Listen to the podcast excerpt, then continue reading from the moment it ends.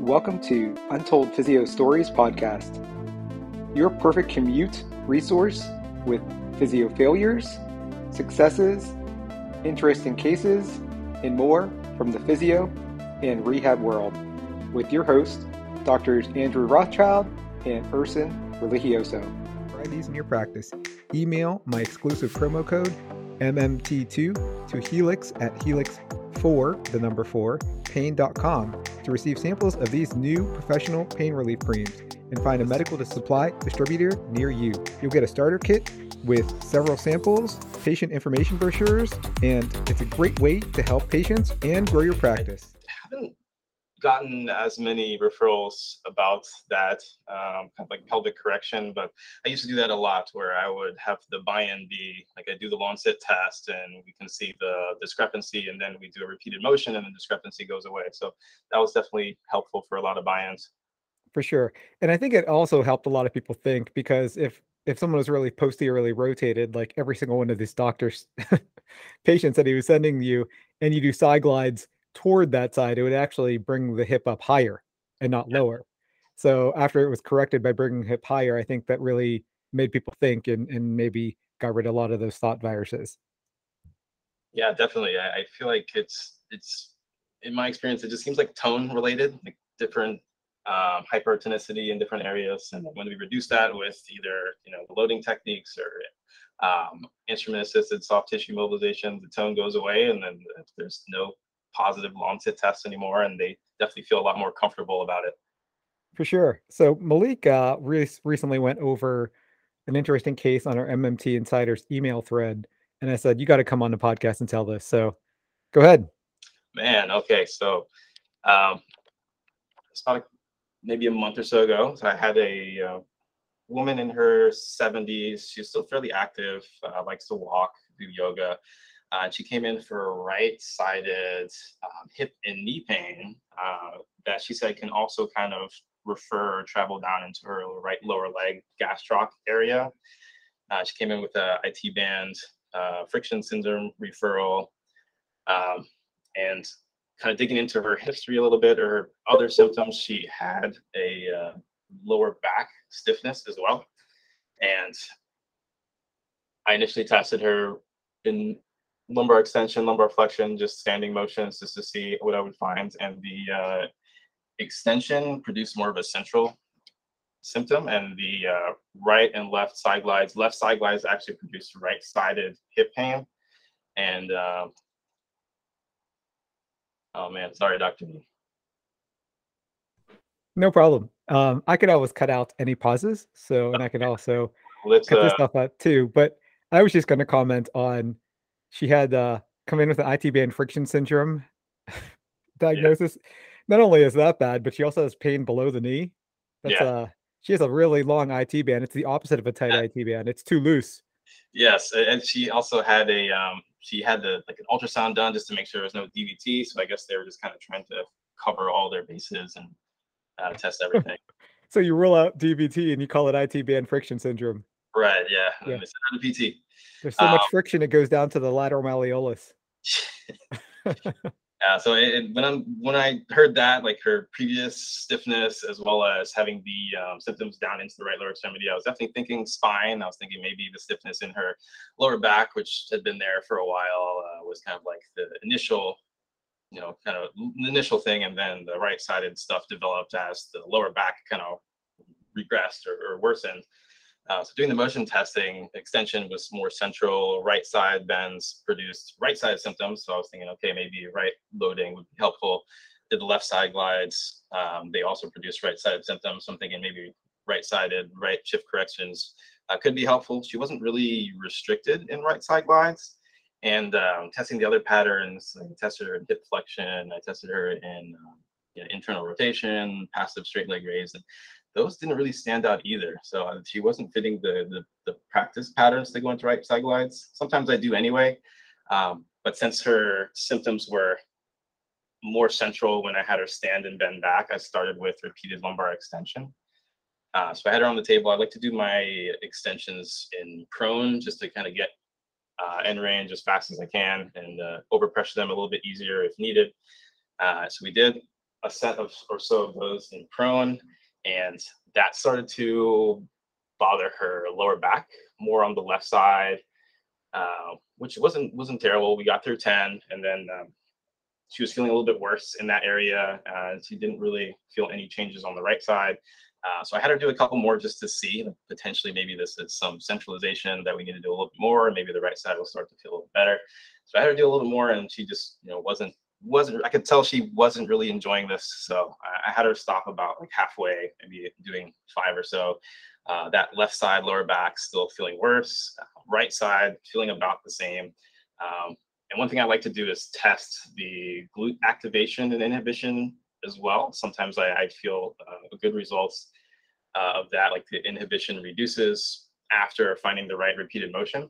And I had tested her left glute, so glute med, glute max, beforehand. And then after doing the press-ups, the left side felt more inhibited and the right side was unchanged, still inhibited. And I had her stand, walk, right side felt the same, left side, lower back, just a little bit more uncomfortable. And she didn't come in feeling anything on the left side. So I decided it didn't feel like centralization. So I wanted to see what would happen if I did repeated flexion. So I had her lie down on her back, and I had her bring her knees to her chest and repeatedly flex. We did that about 10 times. Pretty quickly, that left-sided lower back symptoms that she was feeling got better. But she started to feel more discomfort on her right side, like the right hip, right knee, and I had her stand, walk, and it was feeling worse on the right side. So I had her lay back down, do 10 more just to see, because if the left side is getting better, I'm still trying to figure out, is she feeling worse from that? Or maybe it was from the press-ups and maybe it was just something residual. So I had her do another 10 and still feeling worse from doing that. So she stood, walked around a little bit, did not feel like it was helping. Right side was worse than when she came in, but the left side was feeling better, or back to how it was. No complaints there as when she came in. And then testing the glute activation again on the left side, that was back to where it was when she came in. So testing both, like repeated flexion and extension, not really getting anywhere. I went to right side glides, which sometimes I'll do first if they have right-sided complaints. I know McKenzie, typical McKenzie, likes to do flexion extension first, and if both of those are producing symptoms or not getting anywhere, then they'll go to side glides. So I went to side glides thinking, okay, this has to be it. Like this is the one. I should have done side glides all along, and I did the side glides, and that also made her right hip worse. So at this point, I'm kind of stumped, and I don't have much time left in the eval, and I need to secure my buy-in. So I just go to the more classical, like IT band approach, and I'm doing some soft tissue work, stretches, and glute exercises, and I give her that as her homework for the first day. And then I see her again either 2 days later or possibly the next week. I was seeing her twice a week for a couple of weeks, and so the next 2 to 3 visits, maybe 2 to 4 visits, the initial part of every treatment, I'm trying different spine repeated motions, because I'm still thinking like she had a response to those. It wasn't a positive response, but it still felt like she was a rapid responder somewhere, and I just hadn't quite found it yet. So I kind of go over some of the repeated motions that I did just to see if I was getting the same results, and also tried other variations. Like I tried like the roadkill press-ups just to see what that would do, and I tried the lumbar flexion rotations, which is another McKenzie technique, just to see if that was something that would be helpful, and I'm just not really getting anywhere. And in the meantime, she is feeling like mild improvement with the more classical stuff that we're working on. So she's feeling benefits, just like I can tell that there's still something missing. So about treatment, maybe 5 or treatment 6, still coming in, still feeling that like right knee, right hip, right lower extremity symptoms with walking and with stairs. I just decided to test her hip. I just wanted to see if any repeated motions of the hip would make anything better. Even if it didn't make everything better, at least if we can make something feel better, maybe it'll give me a little bit more information. So I tested her, going up the stairs, got my baselines. I tested her just standing, walking around to get baselines there. And then I did repeated hip extension. So right side, I did it in side lying, and then I did a little bit in prone. And then like immediately the right hip was just feeling right hip, right knee, right everything, just feeling a ton better. She was able to go up the stairs, no symptoms, stand, walk around. Probably the best that she had felt so far on that right side. But a little bit of discomfort in the lower back after doing that, which didn't bother me because right side's feeling better. That was her chief complaint. Maybe a little bit of discomfort in the lower back's okay. Maybe we'll keep going with this and see if the lower back is kind of more temporary and resolves, or if maybe we need to do something else to address that. But she wanted to do the other side. So I was like, okay, sure, we'll extend the other side. And I went to go do repeated hip extensions on the other side in prone. And that started to exacerbate her left-sided lower back kind of into the upper glute area, made that worse. I guess with kind of like the hip extension and maybe partially spine extension occurring at the same time doing that, started to irritate that. And I had her turn over just to repeatedly flex the hip, just to see if that would make it go away. And I did repeated hip flexion on that side, and it went away completely. So either through like left-sided, maybe she needed hip flexion end range, or maybe just that left-sided hip flexion kind of had a little bit of a spine flexion on that side that reduced whatever she was feeling, or maybe that gapping is just what she needed. But through repeatedly flexing the left hip and repeatedly extending the right hip, both complaints went away. And I was kind of, I was kind of blown away.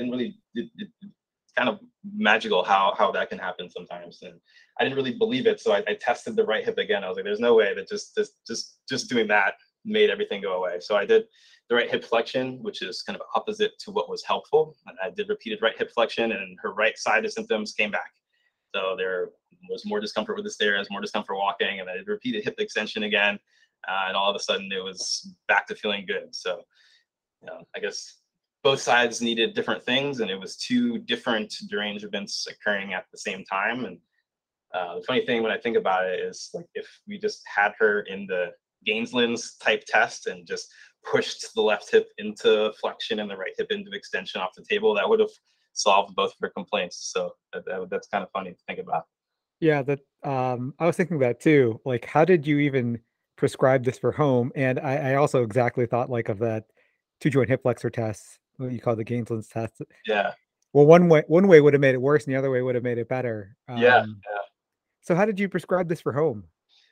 For home, since she can't quite get, I had her try that. It does help a little bit, just doing kind of like holding the left knee and letting the right side hang off the bed, but she doesn't quite get end range on the right hip doing that. So I just had her do right hip, kind of hip flexor stretches, hip extension to end range in the lunge position. Mm-hmm. And left side, just laying on her back, bringing her left knee up towards her chest. And those were the two things I had her do. And then something, she was able to do those? She was able to do those. And those, when she did them independently, they also seemed to do the trick. So I kind of scrapped some of what she was doing and just had her focus on those and like bridges for stabilization afterwards. Yeah. I also think, even though I always tell patients, I don't care what the cause is, I care about the solution, and the cause could be many things. And it's not usually just one thing. When something is as specific as this, and it's the opposite on the hips, I wonder, one, is there some sort of crazy, hip torsion, like she always sat in like a extreme ER on one hip and IR on the other, like a, almost like a W and an M on one side. You know what I mean? Yeah. So that she developed with some sort of like extremely shallow hip and extremely deep hip on opposite sides. And if that's not the case, or if that is also the case, like what did she do that would be so opposite? Because I think people who respond to loading on one side, they typically unload too much on that side. But it is like, what? She flexes the right hip too much, and she extends the left hip too much. Like, does she sit in like a straddle or like a split, or like, how does she sit? Yeah. I mean, maybe she still sits like that. Like how a lot of kids sit with like the, just like side bent to the right with their right hip in IR and their left hip in ER. Maybe she sits like that. Yeah, now that you mention it, I think that's definitely something I'll follow up with her and ask her about. How I had initially thought about it is, since the left-sided lower back stiffness had been there for some time, then maybe that was just, you know, completely unrelated, and that was something from a few years ago that just wasn't solved. And maybe the right sided hip is just something newer that was completely separate. But it definitely is possible that maybe she sat like that, and yeah, I'll definitely follow up with her and see. Yeah. Yeah. Either way, that's an amazing case. I thought, I mean, if you guys were able to follow that, a lot of clinical practice patterns that I teach in my courses, plus you definitely have had external McKenzie training outside of what I teach, right? Yeah, I've taken part A and B, and I kind of had a little lull for a while, and I'm planning to take part C and D later this year. Yeah, I can tell because it's one of my biases that I don't often test. Once I find a directional preference, I just kind of roll with that, and I don't think, well, is this really happening? I'm going to try to make it worse by going the opposite way. But I mean, that is, it's good for diagnosis, you know, of a directional preference, because if you really want to confirm you have a directional preference, technically the opposite direction will make them worse. And that way you can make sure they're not just doing some non-specific movement, that any movement will make it better. Yeah, exactly. I do not often test the opposite, only if I'm not 100% sure if what they're telling me is correct. Like some people might say, oh yeah, it feels a little bit better. So just to kind of make sure I'm doing the right thing, or if I feel like somebody, kind of like what you said, will feel like they're getting better just from movement, I may test the opposite just to confirm that and have that be like an educational piece where they feel the other side does increase what they were feeling. So it was more that directional motion rather than just activity itself. For sure. Well, thanks for challenging my biases. I am super biased that, especially when something's going below the knee, I just think, oh, it's lumbogenic, you know. Yeah. I don't often do repeated motions of the hips, and this was also even my bias was further strengthened by one of the other mentees or mentors. I think it was either Sean Wells or Andrew, who posted on our mentors group some research that came out within the last year or so that basically said something like 90% of hip patients with hip complaints, like 90% of them got better with lumbar treatment only. And zero manual therapy to the hip. And I was like, oh, wow, my bias is even, you know, I'm even more correct in my bias now. So I don't even know if I would have gotten to where Malik got. So I was just so blown away by this case. And I knew you had to share it. Honestly, I was out of ideas at that point, and I was just grasping at straws. And I just figured I might as well try something different. Because like you said, I was completely convinced it was lumbogenic. And the first 4 visits, I just kept testing the same repeated lumbar motions just to make sure that I already tested everything. So yeah, definitely agree. And I'm fighting my biases too, thinking about more hips and spine flexion. Like the left side, normally I try to load everything. Sometimes flexion works. Yeah, I know. I'm all surprised. I mean, I know that when flexion has worked for me in the past, it's always been like 2 anterior derangements that were my wife, who is afraid of flexion, and she does press-ups a lot, right after having a baby, you know, she's an anterior pelvic tilt for 3 months, like entire 3rd trimester. And then she goes through extensions again. She needs to actually do reflections. And then another one was a swayback who was really, really thin. And overall, he's mostly like an extension every time he's in a loaded position. So he responded. But other than that, I haven't seen too many anterior derangements. And I always just think, again, because from a novel stimulus standpoint, most people are flexing thousands of times a day. So how is it that this is not better? Yeah, I think I see similar to what you're describing, a couple patients who maybe have delivered before and still have a little bit of that anterior pelvic tilt, or a couple that just have a little bit of that anterior pelvic tilt and stand all day, or their symptoms started after a period of standing all day, combined with that kind of possible excessive lordosis in the lower back, and this flexion was novel to them, so it was more helpful in those cases. Yeah, I mean, in most of these cases, I find that even when they do something like a quadruped, where they rock their hips back under the heels, that they're like still in a lordosis, where it barely rounds out. And that in that case, I do think, yeah, absolutely, they need to be unloaded. All right, Malik, that was a great case. Thanks for coming on. Anywhere they can find you on social media? Well, I've been kind of a ghost, so I'm trying to get on social media. So if you want to follow me, you can search for @MalikParkerDPT, MalikParker DPT, and I'm going to try to be active. All right. Thanks for coming on. Thanks, Dr. E. Hey, if you guys have any similar stories or any humorous stories or big physio failures, interesting cases, make sure to reach out to Andrew or I on social media, and make sure also to share our podcast, rate it 5 stars, wherever you listen to podcasts, and you guys have a great day.